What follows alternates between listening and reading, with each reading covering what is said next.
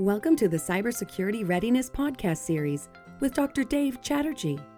Dr. Chatterjee is the author of Cybersecurity Readiness, a holistic and high performance approach. He has been studying cybersecurity for over a decade, authored and edited scholarly papers, delivered talks, conducted webinars, consulted with companies, and served on a cybersecurity SWAT team with Chief Information Security Officers. Dr. Chatterjee is an associate professor of Management Information Systems at the Terry College of Business, the University of Georgia, and visiting professor at Duke University's Pratt School of Engineering. Hello, everyone. I'm delighted to welcome you to this episode of the Cybersecurity Readiness Podcast series. Today, I have the pleasure of talking with Art Ehuan, Vice President of Palo Alto Networks. Art has extensive experience in the field of cybersecurity having worked both in the public and private sector. To share a few highlights of his work experience and expertise, as Vice President at Palo Alto Networks, Art manages federal and international customer relationships. He provides cybersecurity advisory services to board of directors, chief information security officers, chief risk officers, and senior management of risk mitigation. Art has also been retained as a cybersecurity expert for matters that include Marriott International, Capital One, Equifax, Anthem, Sony, and others. He has also been involved in cybersecurity operations in organizations such as USAA, Cisco Systems, and he has served with the Federal Bureau of Investigation as a supervisory special agent in computer crime investigations. Last but not the least, Art is a colleague of mine at Duke University's Master of Engineering in Cybersecurity program, where he'll be teaching a class on security incident response and resilience. Our discussion today will focus on ransomware attacks. And I can't think of a better person than Art to discuss this topic and more. So I'm sure we are all excited to hear from him. Without any further ado, Art, welcome. Thank you, Dave. Appreciate the uh, opportunity to speak with you and uh, the audience about uh, what uh, what I'm seeing um, in in the world of ransomware, which unfortunately uh, has exploded in the past couple of years, and uh, I anticipate will continue to grow as the the threats to corporations continues to increase before we started the recording, you made the statement that the companies keep making the same mistakes. You tell us more about it. Yeah, so you know some of the basic things, some of the the hygiene that you would expect to see um, in organizations, um, for whatever reason, um, sometimes aren't done right. So um, I, am specifically I'm going to mention uh, patch management, right? Because I mean, attackers have several ways of getting into an organization. Um, you know, it can be through a phishing attack. It could be through through uh, you know an attack on credentials. Um, but another way, obviously, is through vulnerabilities in, in systems. And if those system vulnerabilities exist, um, an attacker can leverage that to, to access the network. So that highlights to me the importance of hygiene around patch management, you know, making sure that uh, you've got a vulnerability management program and uh, that you implement it so that as vulnerabilities are identified on systems, uh, you're you're patching them in in a timely fashion. Now, having said that, um, and having been on uh, on the back end of, of corporations where I've been a CISO or an acting CISO, sometimes it can't be difficult, right? Because there's so many dependencies in in systems that maybe if you do you know put a patch into a system without appropriate testing um, you're potentially going to break something where your customers are no longer able to access your data. Or you may create additional vulnerabilities. So you close one vulnerability but you create additional vulnerabilities uh, downstream. So I, I, do understand that you need to be careful um, when identifying vulnerabilities and conducting patch management.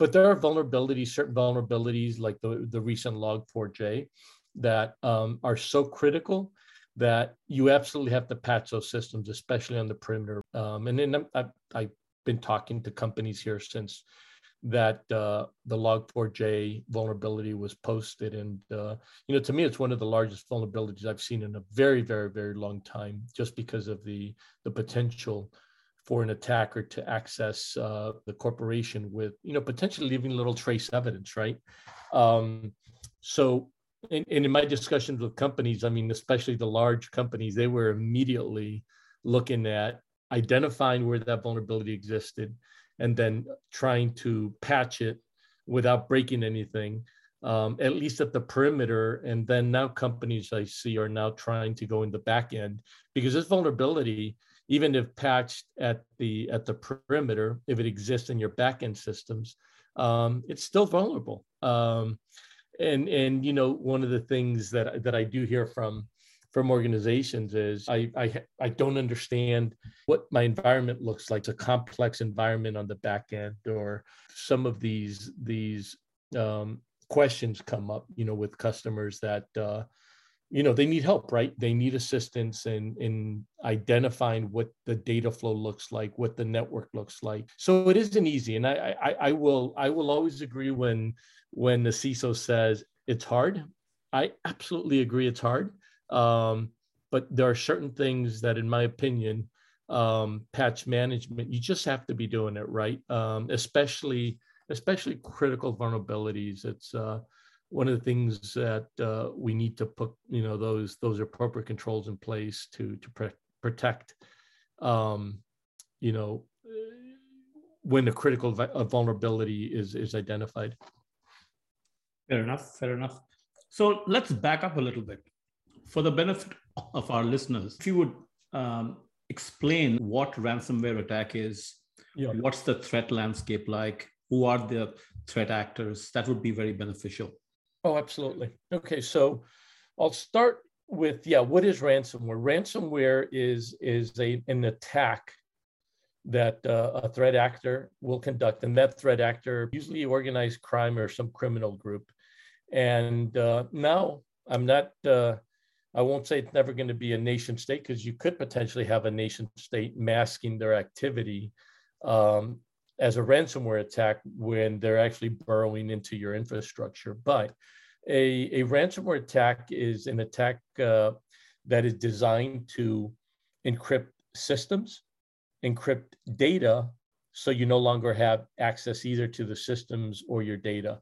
Now, what's happened in the past, say, year two is that the threat actors, as they've come to realization uh, that some companies are able to recover on their own right, they're able to recover their systems because they do a real good backup process, of, uh, you know, real good uh, disaster recovery process, you know, and and thus are not uh, inclined then to to conduct negotiations with the threat actor to to pay them to get access to their systems.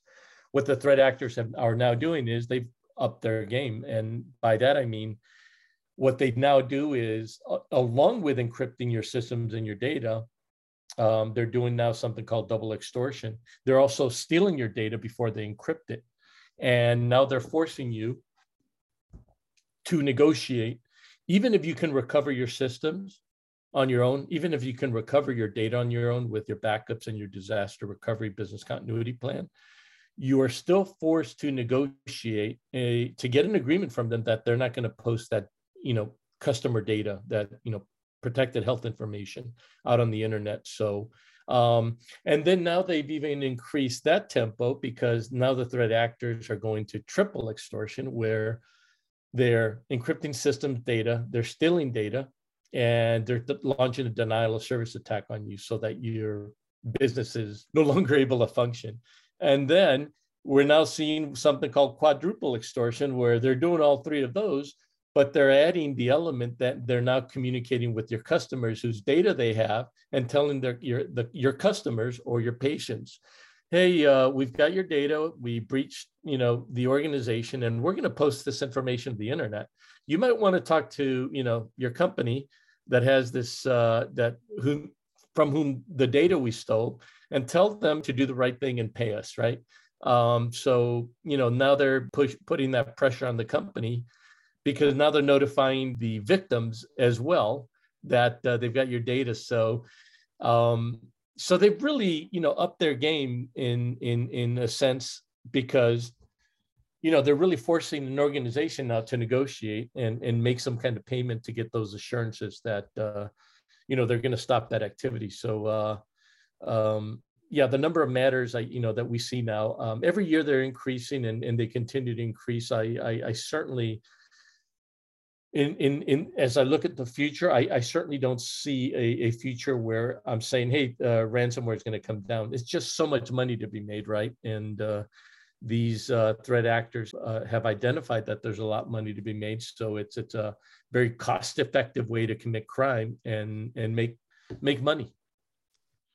I was uh, just uh, reading an article where it states that there's a severe increase in ransomware attacks. Yeah. cybersecurity authorities from Australia, the United Kingdom, United States have published a joint advisory warning yeah. of an increase in sophisticated, high impact ransomware attacks targeting critical infrastructure organizations across the world. And that's what concerns me. Means you don't want a ransomware attack on anyone, individuals, organizations. But I especially worry about the critical infrastructure. You know, you were candid enough to say that it's difficult. It's not an easy task to be super protected, to do the kinds of patch management and other things that needs to be done. But having said that, given the severe consequences of these attacks, what are you finding out there, um, both public sector and private sector? Uh, what is the level of preparedness?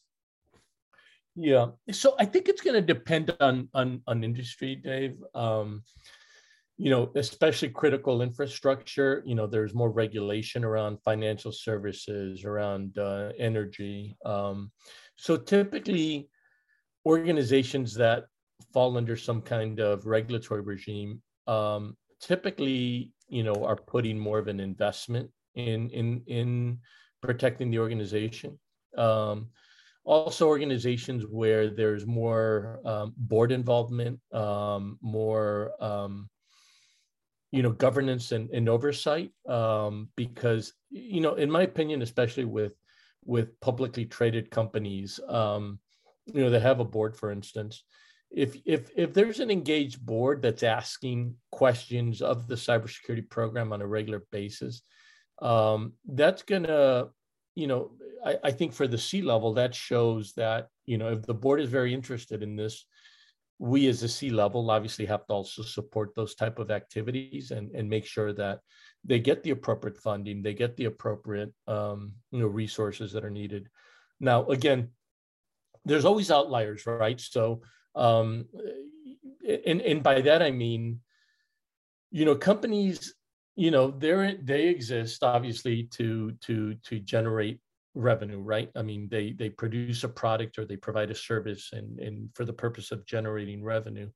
Um sometimes you know if if you're in a particular industry and and and you're trying to make a determination do i you know do i put more money into cyber or do i put more money into customer satisfaction? You know that's sometimes that's a hard one right? Because you've got limited dollars and and trying to make that deci- decision is sometimes difficult right? If, if you're the ceo um, you know you want to do the right thing make sure the company's protected. But you also want to make sure that you know your customers are happy and you're doing everything you know possible to to provide those either products or services. So sometimes that's a very difficult balancing act uh, for you know executives right to to to to have to manage, right? Because in a perfect world, they they would have enough funding for everything, but it's it's never a perfect world, and and there's always going to be that push pull inside of an organization. You know, the cyber the, the cyber organization is going to be asking for money and resources you know and and and operations is asking for money and resources and the ceos you know got a limited budgets to work with and you know he's trying to do the right thing um you know to may, maybe you know keep both constituents happy, right? I make sure that I'm protected and I make sure my my customers are happy. And and it's a it's a balancing act. And i think that's why it's important um you know to have that uh, governance and oversight um with with uh with uh, uh the board um you know so that they can provide you know that uh, you know that that top level guidance to to the organization.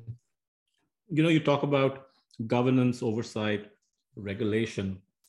It brings to mind Sarbanes-Oxley, SOX.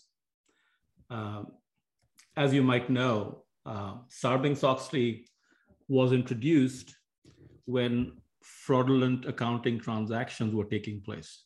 Yeah. And there wasn't that level of top management commitment to ensure that those kinds of activities didn't happen. So it took legislation to get senior leadership attention. Yeah. And it's my hunch that we are going that way even with cyber. There are some regulations out there, existing laws are being used to regulate cyber activities or um, to provide reasonable oversight. Yeah, but, yeah. I, but I almost feel that there's going to be a major legislation which will come down the pipe, and that's going to really get everybody's attention. Because, like you said, uh, it is a hard balance for the CEO. Yeah, yeah. But then, if you have that regulatory pressure, the regulatory burden, that would force you to do the right thing when it comes to cybersecurity competency, cybersecurity due diligence. And I know this is easier said than done. It's a great conversation to have, but for people who are uh, trying to make things happen, it's a it's a tough ask. Given your experience, you know you've been in industry, you've actively engaged with the senior leadership. Have you seen any best practice out there or any exemplars where, irrespective of the directive, irrespective of board oversight, there is a conscious commitment? It's like woven into the organizational culture Yeah. that we must create and sustain a high performance information security culture. Have you seen evidence of that? Oh, oh absolutely. Uh, yes, I, I certainly see it. Um, you know, again, especially with the ar- larger organizations that uh, you know have you know have a dedicated program, right? Um, so it is possible. Um, I, I will say that uh, a cybersecurity program is a dynamic thing, right? It's it's it's a living. To, to me, it's a living thing that that is always um, changing as the threat evolves, right? Because as, as I mentioned earlier with ransomware, right? You know, as as as organizations put up defenses, um, the threat actors, you know, put up countermeasures, right, to to to get around those defenses. So um, cybersecurity can never be static, um, and and if, if it's static, then I I I fear then that a company maybe is not uh, you know thinking about uh, the the you know the the how would I say the evolving nature of of of, of cyber threats. Um, and and because of the evolving nature of cyber threats um, you've got to have a dynamic program. And to me a dynamic program you know you would have um, one you would have a, a, a program that follows a, a recognized cybersecurity standard or framework and and I'll throw out I'll throw out like the NIST cybersecurity framework, right? Um, it's been around since 2014. It's it's. Uh, I, I recently saw some statistics that over 50% of uh, large corporations um, are are adhering to to that framework, right? Because that framework gives you a baseline, right? Um, the NIST cybersecurity framework is designed to establish a baseline and then also assist an organization in determining what is that future state of the cybersecurity program look like. Um, but what I really like about it is again, it's it's dynamic in nature in that you never reach a state where you're I'm completely happy and and I will never be breached um, because again we've got to stay dynamic um, and, and, there's NIST and you know you've got uh, the the ISO 27012 series you've got the the CIS 20. So there's a number of standards out there. But to me, when I'm looking at an organization, I'm going to say, okay, this organization is is on track. They're thinking, you know, they're putting that security mindset. Um, I look to see if they've got are they are they mapping to one of these recognized cybersecurity standards. Now, you brought up the the regulatory regime. Um, having worked with uh, having worked with regulators in the past, where I've been hired as a you know, kind of a, an, an, expert advisor to regulators when they're when they're conducting uh, an, an investigation or analysis of a regulated company. Um, I will tell you the regulators are using the NIST CSF as their model um, to assess companies. Um, and then even re- more recently, um, the, the, the U.S. Department of Defense uh, they they actually re- released a, a a something called the CMMC the the cybersecurity uh, maturity model certification um, that is a requirement for organizations that are doing business with the U.S. Department of Defense to follow the the CMMC um, in order for them to be able to do business with uh, the, the Department of Defense.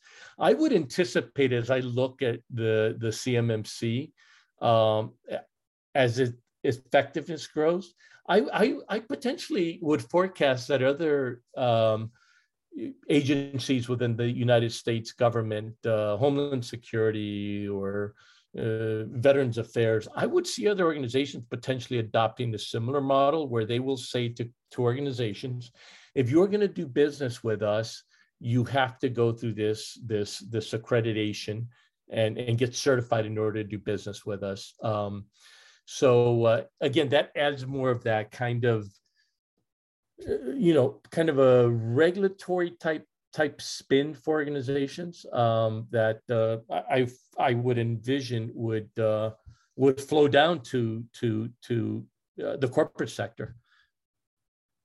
Um, you're talking about frameworks, and there are several out there. And yeah. I've had that I've had uh, the opportunity to review them when I was authoring my book. They're all great frameworks. Yeah. But what I have found from my work is there's a significant variance in how these organizations follow the framework. Yeah. How disciplined is their approach in following, in complying with, or following through with the guidelines? Uh, you know, often I have seen it's like, let's check the box here. Yeah. You're supposed to offer this kind of training. We have done it. Move on. As opposed to going deeper and making sure the training is substantive, it is year round, it is continuous. So that's where I have seen a difference between having frameworks and the frameworks guiding cybersecurity operations and truly following the framework in a very disciplined and committed manner, and there being some oversight to ensure that the compliance is thorough the compliance is meticulous. What have you seen? Dave, I will agree with you that that I mean to me a framework is is only as good as the the implementation and as good as the the um, following of that framework, right? Because yeah, so I, I completely agree with you. I mean, I've seen I've seen plenty of organizations that are, you know, that are, you know, box checking and and they suffer a breach um, because when you get past the box checking, um, they're not, you know, they haven't actually implemented correctly, right? So, so it's more than just checking the box. If you're just checking a box, um, in my opinion, you're not meeting the, you know, maybe you're meeting the spirit of the framework, but you're not actually doing uh, what you really need to be doing to ensure the security of their organization. So, yeah, I mean, when I think of frameworks, right? So so PCI, right? That's a, uh, a framework for um, organizations that handle uh, credit card data. I, I, have seen many many a organization that are PCI compliant. They've checked off the box that have suffered breaches, and you you, you know the questions asked. Well, they they they've been accredited you know, by by an assessor, and they've you know, all the boxes were checked off, yet they still suffered the breach. It's because we didn't do that deeper digging, um, um, unfortunately. So if if if you're just looking to, hey, you know, I'm going to follow this and and you know, so I can check off the boxes. Maybe in spirit, you know, you're following the framework, but you certainly are doing good cybersecurity. You're you're not, you know, you're not going deeper than just checking a box. So I, yeah, I I can't tell you the number of organizations that I've seen that have checked off the boxes and they still suffer a breach. And then when you're doing the analysis, you you when you dig in, it's like, okay, you checked off a box, but you didn't do these things, you know, the, these these these things underneath that box um, that thus allowed and contributed to the breach to occur. Yeah, exactly. Uh, in fact, talking about PCI standards, it brings uh, back memories of a major breach that happened several years ago. I don't want to name the organization, but there was detailed reports and, and of the findings. And one of the very concerning finding was they were warned by their auditors that they were not in compliance with most of the PCI standards. Yeah. And they did nothing about it.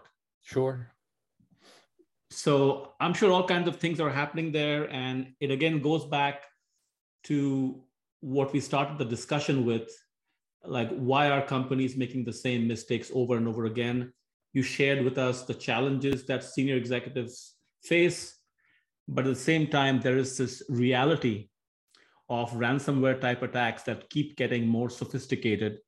And it's a it's a it's a game that's hard to win yeah. Um, so, so going back to ransomware attacks, um, um, let's talk a little bit about what does a ransomware negotiation look like. Not that I'm a fan of ransomware negotiations. In fact, I think the recommendation is not to negotiate. But yeah. please share with the listeners your thoughts. Yeah. So, and and I will agree with you. Um, uh, you know, I I'm not a fan of, of paying a criminal to to get access to your systems and your data. Um, I certainly, you know, don't support it, but there are occasions where a customer will say, "I have no other choice. Um, I my system, my backups are encrypted, and uh, you know, I need my data." Um, and uh, healthcare provider, right? You can't be down. Um, so there's certain industries that absolutely cannot be down. They've got to be up, um, you know, for public safety and uh, they've got no other recourse. So if that occurs, then you know you you you contact the threat actor, and again, these communications are taking place on you know the dark web, right? Um, they give you an address where you can contact them. Um, they tell you what they're looking for. Um, you know, you you get an understanding of of you know what kind of payment they're looking to be made. Um, and you know, it's it's a it's literally a back and forth. You want to have you want to get a proof that they really do have the keys you know you you provide them with with a file that's encrypted that and you know the contents of that file. Um, they get it they they unencrypt it and send it back to you so that you know that indeed they do have the key. Um, you know and then you're you're you're negotiating a, a price right that uh, everyone can agree to. Um, once that's that agreement is made, you know, payment is made uh, in cryptocurrency. Um, you know, you name the cryptocurrency, and uh, you know, payments made after you've got the the the guarantees. You know, from if they're if cyber insurance is going to pay, or you know, the law firms, uh, the the the customer. Um, and then uh, you you help with the, the payment. One of the other things I need to real quickly bring up as well, though, is um, if if this is going to occur, if, if, if contact with a threat actor is going to take place, at least in the U.S., um, because of uh, uh, uh, you know U.S. Treasury requirements, uh, you know uh, checks have to be made, um, uh, and, and, they're typically made by a you know the the insurance company by the by the law firm to see if the the threat actor group is potentially a sanctioned group. Um, so, uh, as an example, REvil um, was a sanctioned group. So, a, an, an American organization, American corporation, um, could find themselves in in legal jeopardy. For instance, if they were to, uh, uh, you know, uh, make payment to to one of these sanctioned groups. So, so checking checking the sanctions list to make sure it's not a sanctioned group is going to be very important. But again, it's that communication back and forth, um, you know, getting assurance that indeed they have the key, making payment, getting a copy of the key, analyzing that key to make sure it doesn't contain anything that uh, potentially is going to be nefarious, right? You want to make sure that uh, the key in using the key, it's not going to potentially download um, additional payloads.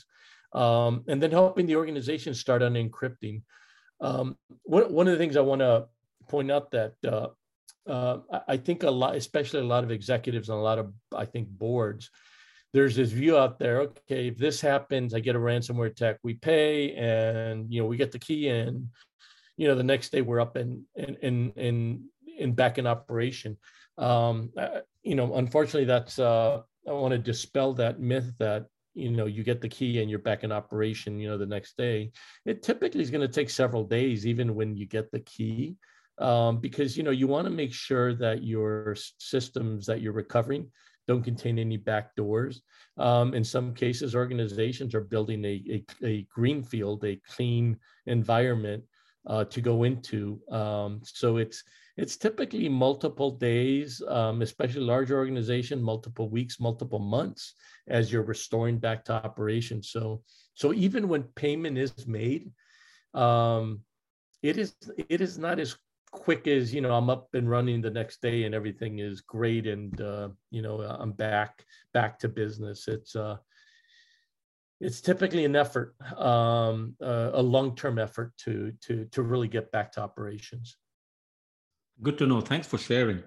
So um, in your opinion what is the best defense against ransomware attacks? And you've already shared with us that you know patch management is important but that can be challenging.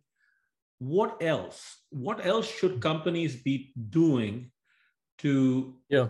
reduce the possibility of such attacks? Companies encrypting their own data um, so that even if a threat actor gets access to them um, they're not able to do anything with it um, would would be would be a great defense. Having your backups in uh, an environment where you know it's it's not connected to the to the network. Um, having backups that are immutable so that they can't be changed. Um, you know one of the first things that these threat actors do um, when they get into the environment literally is where are the backups? They're looking for the backups because those are going to be some of the first systems when they hit you with uh, with the ransomware attack they're going after the backups, right? So if you can protect those backups, um, it's absolutely, I think, very critical for you to be able to restore operations on your own if you can, you know, if you can do that on your own because your backups are unimpacted. Um, and like I said, I mean, uh, segmenting the network, I, am a big fan of segmentation. Again, it's not easy. I'll, I'll be the first ones again, having been, you know, in the CISO seat. Um, segmentation especially if you've got a large network and and you know you've you've grown it and it's never really been properly segmented it, it could be a multi-year effort right? But i'm a big fan of segmentation. I mean i've i i worked with uh worked with a healthcare organization some time ago that uh suffered a, a, a ransomware attack. And uh, there were three companies uh, under the umbrella company be, but because of lack of segmentation. Instead of just getting access to one company, they got access to all three companies within the umbrella because there was zero segmentation. So, so segmentation, you know, um, you know, uh, a, a, a, robust uh, backup plan um, where those aren't accessed, and not only that, a robust recovery plan. Right, that's just as important. Um, you know, testing your recovery is absolutely critical. Right. Um, because if again something bad does happen have you even tested your recovery capability um, so that you know you can recover in you know x amount of time of critical systems? So so there are certainly things that we can do um, because I, i'll be the first one to tell you that there's no such thing as a 100% guarantee that anybody can make that a company's never going to suffer a breach right? Because it's just the the the environment is so complex. We've got remote workers you know we've got uh, you know we've got the cloud and and it, the environment is just so darn complex um, that that is just very difficult for an organization to say to to their C level or to their board, hey, I, I absolutely 100% guarantee you we will never suffer a breach. Um, but you can do things to minimize impact or or even better make it hard for for that that group or that attacker um, make it so hard that you know what they're just going to move on to another company right because you've made it too hard for them. I'm so happy that you mentioned about the importance of having offline backups. Yeah. Um, it kind of probably sounds a little too simple and trivial but the way i look at it is uh, you know let's let's take a personal example. Uh, our house could get destroyed in a fire. Yeah. So if you think about the possibility and then ask the question what all would i like you know to be protected? I don't want to lose that stuff to fire. So kind of taking an inventory of your priority items yes. and then making sure that you've done everything possible whereby even in the event of fire you're not going to lose them. Yeah. Now i realize that there's a scale aspect to it. Large organizations tons of data located in all kinds of places but even then i think some of these simple rules and guidelines can work very well if there is a concerted effort to prioritize, to identify what's important, and then closely monitor how they are being backed up, you know, testing the recovery capabilities. So even in the event of an attack, they are minimizing the damage. And yeah. that uh, warrants a question for you. Have you come across an instance where a company was a victim of a ransomware attack and they're like doesn't matter. Thank you very much. We are we are all backed up. We're good to go. Oh yeah. Has, has that happened? It has happened. I have seen companies that have have been in that situation where they're going to recover on their own they've got good backups and they don't need to they you know need to communicate with the with the attacker um, but as i mentioned now we're starting to see that double extortion right where where they're taking your data so that even if you can restore on your own, you now have to get in communication with them to get an assurance from them. And, and that's all it is, right? It's an assurance from them that if you pay them, they will not release your data. Um, now, you you may ask, well, they still have your data. Can you believe them if they say they're not going to release your data if you pay them?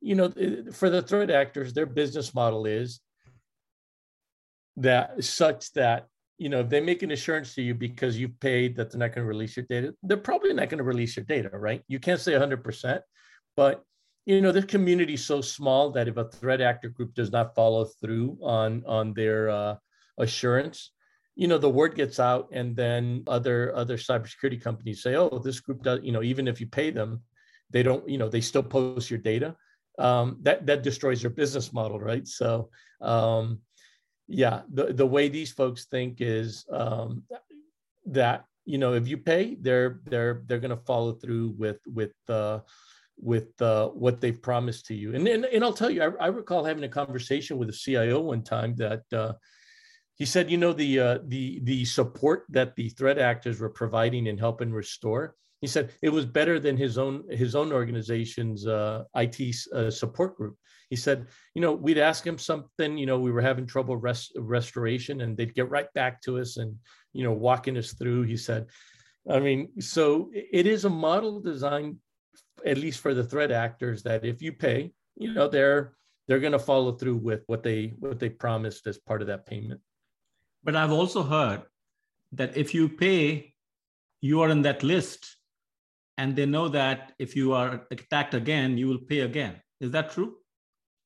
I, I did have an organization that uh, that in the space I want to say eight months uh, was attacked by three different ransomware groups. Um, they paid the first time, and then literally a different group comes in the second time.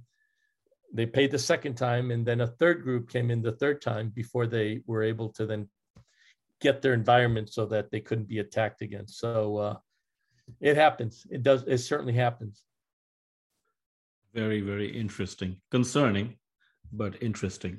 You mentioned cryptocurrency. You mentioned cyber insurance. I have a couple of questions in that area. But before I go there, we are aware of the, the colonial attack yes. and how the FBI was able to recover some of the ransom money. Given your experience with the FBI, uh, why is it so hard to get hold of these criminals and you know put them away? Yeah, um, well, unfortunately, a lot of these groups are are out of the reach of, of American law enforcement um, or or say Western European law enforcement. A lot of these groups are in in in countries where we don't have the best relations with, and uh, you know if if we indict someone, um, say the Bureau, Department of Justice indict a, a threat actor, um, if you can't get you know them into your your control and your custody, then you know it makes it difficult to to be able to to um, you know put these individuals in jail and kind of show a deterrence. Uh, right now the deterrence factor unfortunately is very low because you know you you're you, you know it's it's very difficult to have these individuals um, arrested. That's tough. Yeah. Uh, so what is your opinion about this thought that if crypto could be regulated, that might help mitigate uh, some of these types of attacks. Do you have any thoughts on that? Well, and and with crypto being regulated, um, I mean, to some extent, it is regulated in in the mm-hmm. United States, right? So mm-hmm. so um, there are rules, you know, regulatory standards that have to be followed in the United States, but how do you pass that on to to other countries so that they have a better understanding of who who's signing up for these accounts right? Um, because if you can you can you know in the us we have you know the the know your customer laws right? Where you have to know you have to know who it is who's opening an account. You know those those laws don't necessarily transfer over to other countries where you you may be able to sign up over the internet and and you can you know be whoever you want to be. Um, and it just makes it so much more difficult to to to identify these individuals as to who they are. Um, so I, I, think more regulation yeah probably will will help but it's got to be international. It just can't be the us saying hey we're going to do these things because i mean at the end of the day cybercrime is a it's a transnational crime right? Um, it is you know it's like and, and I look at it, you know, uh, from from my time when I was in the FBI. So when I was in the FBI, we used to investigate bank robberies, right? I would go to a bank robbery where someone would come in and they'd hold up the bank with a gun, but they're leaving all kinds of uh, evidence, right? You know, there's video cameras, there's, uh, you know, DNA potentially you're leaving, you know, uh, you're leaving a lot of physical evidence. You know, there may be a marked police unit driving by, there's silent alarms. Um, so you know, there's a lot of risk with with a physical bank robbery. Um, to this day, I think the FBI closure rate on bank robberies, I, I want to say is probably in the the 80, 80 plus percent, right? So if you rob a bank, you're probably going to get caught, arrested, and thrown in jail for a long time. With with cyber, you don't have to be on the US, you don't have to be in the UK and France, you don't have to be anywhere near the country that you're attacking and conducting a ransomware you can be virtually anywhere in the world, conduct that activity. And again, if the rules are not consistent um, across the globe, this is where we run into problems. So if other countries don't recognize um, that these type of criminals, um, you know, right now they're say attacking the United States or they're attacking the UK, you know, they could potentially turn on your country and attack you as well. Um, so I really think we're at the point where where a regime needs to be put in place. You know, international standards on on cooperation on these type of cyber criminals is, I, I think, absolutely critical. Absolutely, I totally agree with you. There needs to be a lot more cooperation globally. Yeah. If we want to have any success. Yes. Uh, dealing with these uh, cyber criminals, like you, the examples you gave, if they are operating from countries where there is very little regulation. They are not being tracked or they are not being brought to justice, yeah, uh, there's there's no reason why they won't continue to engage in correct, correct. these kinds of these kinds of activities. So true, yeah. so true. In fact, I also want to take this opportunity to share with the listeners one of the realities of securing an organization. Um, Art spoke to that. Uh, even in my book, based on my research and my work with companies, um, you know, I found 17 success factors, and they're associated with three uh, high performance information security cultural traits. And I call these traits commitment, preparedness, and discipline. And each of these traits are associated with factors such as for commitment, there's hands on top management, joint ownership accountability, cross functional participation, and I can go on. I don't want to uh, provide you with the long list, but the point I'm trying to make here is it is no easy task no. to manage these 17 factors. No. So it's it's easy to blame and maybe get rid of the CISO and you yep. make a point and it's a symbolic reaction. But there are just too many uh, vulnerabilities and uh, you have to really cover a lot of ground. And that's all the more reason why I have been preaching about making cybersecurity a distinctive competency, the extent to which top management gives it priority, the chances of effectively addressing these success factors are a lot higher than if you just give up and say, oh, you know what, we'll deal with it, with it when it happens. Uh, there's you know too many vulnerabilities we don't know where to start and i've heard that from many organizations uh, your thoughts uh, art no, no, you're you're absolutely right. I mean, so this this is more than just a CISO problem. It's it's a it's a corporate problem, right? Because you need the executives, you need you need the board, you need the executives, um, you need the management, and you need the employees to all be in unison in in how do we protect our company and how do we protect our company's information, whether that be you know, uh, employee information, customer information, R and D. You know, um, it, it's absolutely crucial that it, it, there's a there's a, a a unified approach.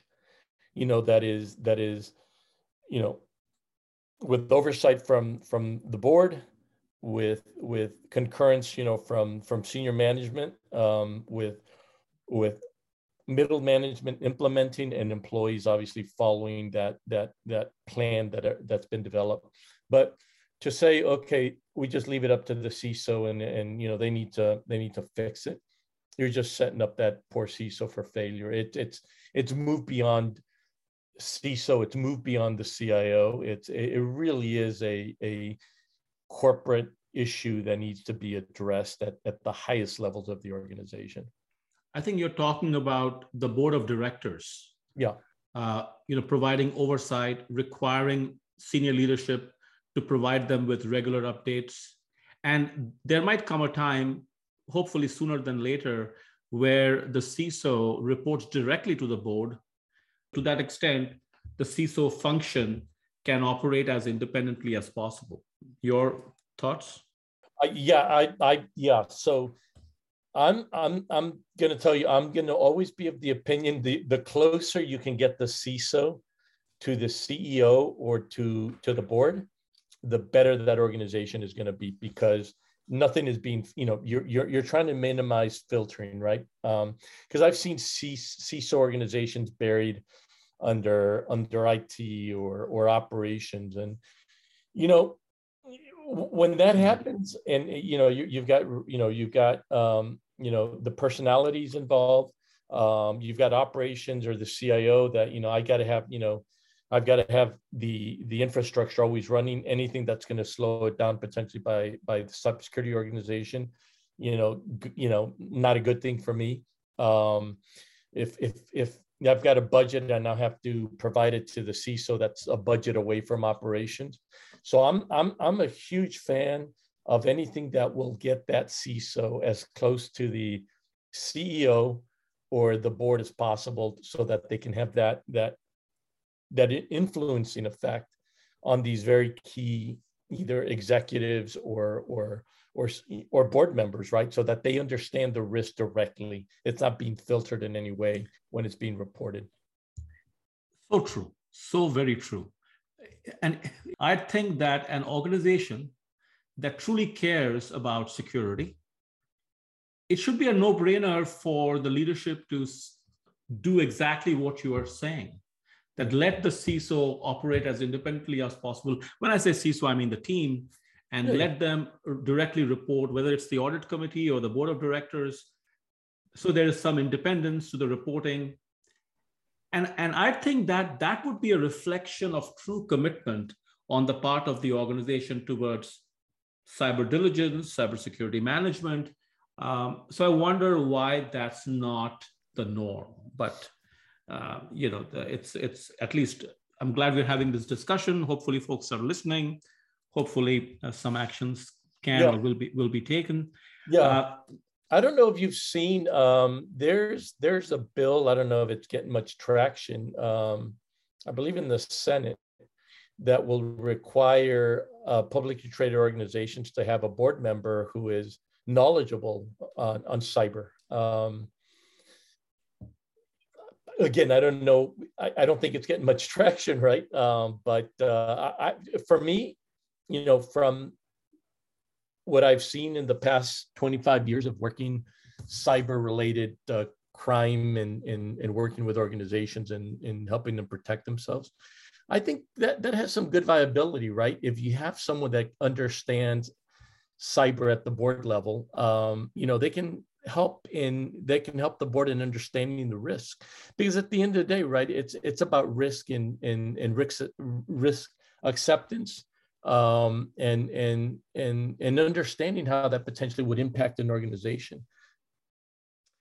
Absolutely. It means of course it is desirable that you have somebody who understands cyber yeah. at a at a certain level of depth but I'd also argue that even if you didn't understand cyber, we all know what's going on. You know, I was talking to uh, the CEO of a major corporation, and I asked him, I said, I keep getting these research reports that the senior leadership are not very willing to stay up to date, under, undergo cybersecurity training. And he says, I don't know about other organizations, but in my organization, we you know, totally believe in continuous training. We are engaged. So I asked him, I said, so what convincing is required for all other organizations to do what you all do? And his reaction was, I don't know why there needs to be any convincing. You just have to read yeah. Wall Street Journal to see the consequences of these attacks. So if that if that data is not compelling enough for people to sit up and say, you know what, even if I don't understand cyber, I'm going to make every effort to understand as much as I can, or at least engage people and have regular conversations. So I'm securing my organization. You know, it's yeah. like sending your kids to school. Mm-hmm. I obviously don't understand all the subjects the way the teachers do who teach them, but I want my kid to do well. So I would take every step as a parent to provide oversight, to provide guidance, to hire tutors, whatever yeah. it takes to help the kid be successful. And I think if that kind of mindset prevails, um, we will we would do a lot better. Yeah, yeah, yeah. But I, I'd li- I agree with you. But I'd like you uh, to wrap it up for us with some final words. I so appreciate you coming this afternoon to talk to us. Uh, so of course, Dave. Yeah, no. So, so final words is, I mean, I get it. It is. Cybersecurity is hard. Um, if someone says it's it's easy, I again, I I I, I would uh, raise an eyebrow and um, ask, you know, how can you think that? It is difficult. Um, the environments are complex the the the threat actors are getting more and more aggressive and sophisticated. But there are things we can do right? We just can't throw up our arms and say you know i, I there's no way i can defend against this. Um, there are things we can do to to better protect organizations. Um, there are there's messaging that we can do with the C level and the board to get them more, um, you know, involved in understanding what the what the threat is, the threat is to the organization. So I certainly will would never say there's just nothing we can do. Um, there are things we can do, um, and I, I, it's always going to be very important, in my opinion, to have a plan. Right, have a plan, put that plan in place, and follow your plan. Well, thank you again. Thanks for coming. It's been a pleasure. Thank you, Dave. Appreciate it. A special thanks to Art Ehuan for his time and insights. If you like what you heard, please leave the podcast a rating and share it with your network. Also, subscribe to the show so you don't miss any new episodes. Thank you for listening, and I'll see you in the next episode. The information contained in this podcast is for general guidance only. The discussants assume no responsibility or liability for any errors or omissions in the content of this podcast. The information contained in this podcast is provided on an as is basis, with no guarantee of completeness, accuracy, usefulness, or timeliness. The opinions and recommendations expressed in this podcast are those of the discussants and not of any organization.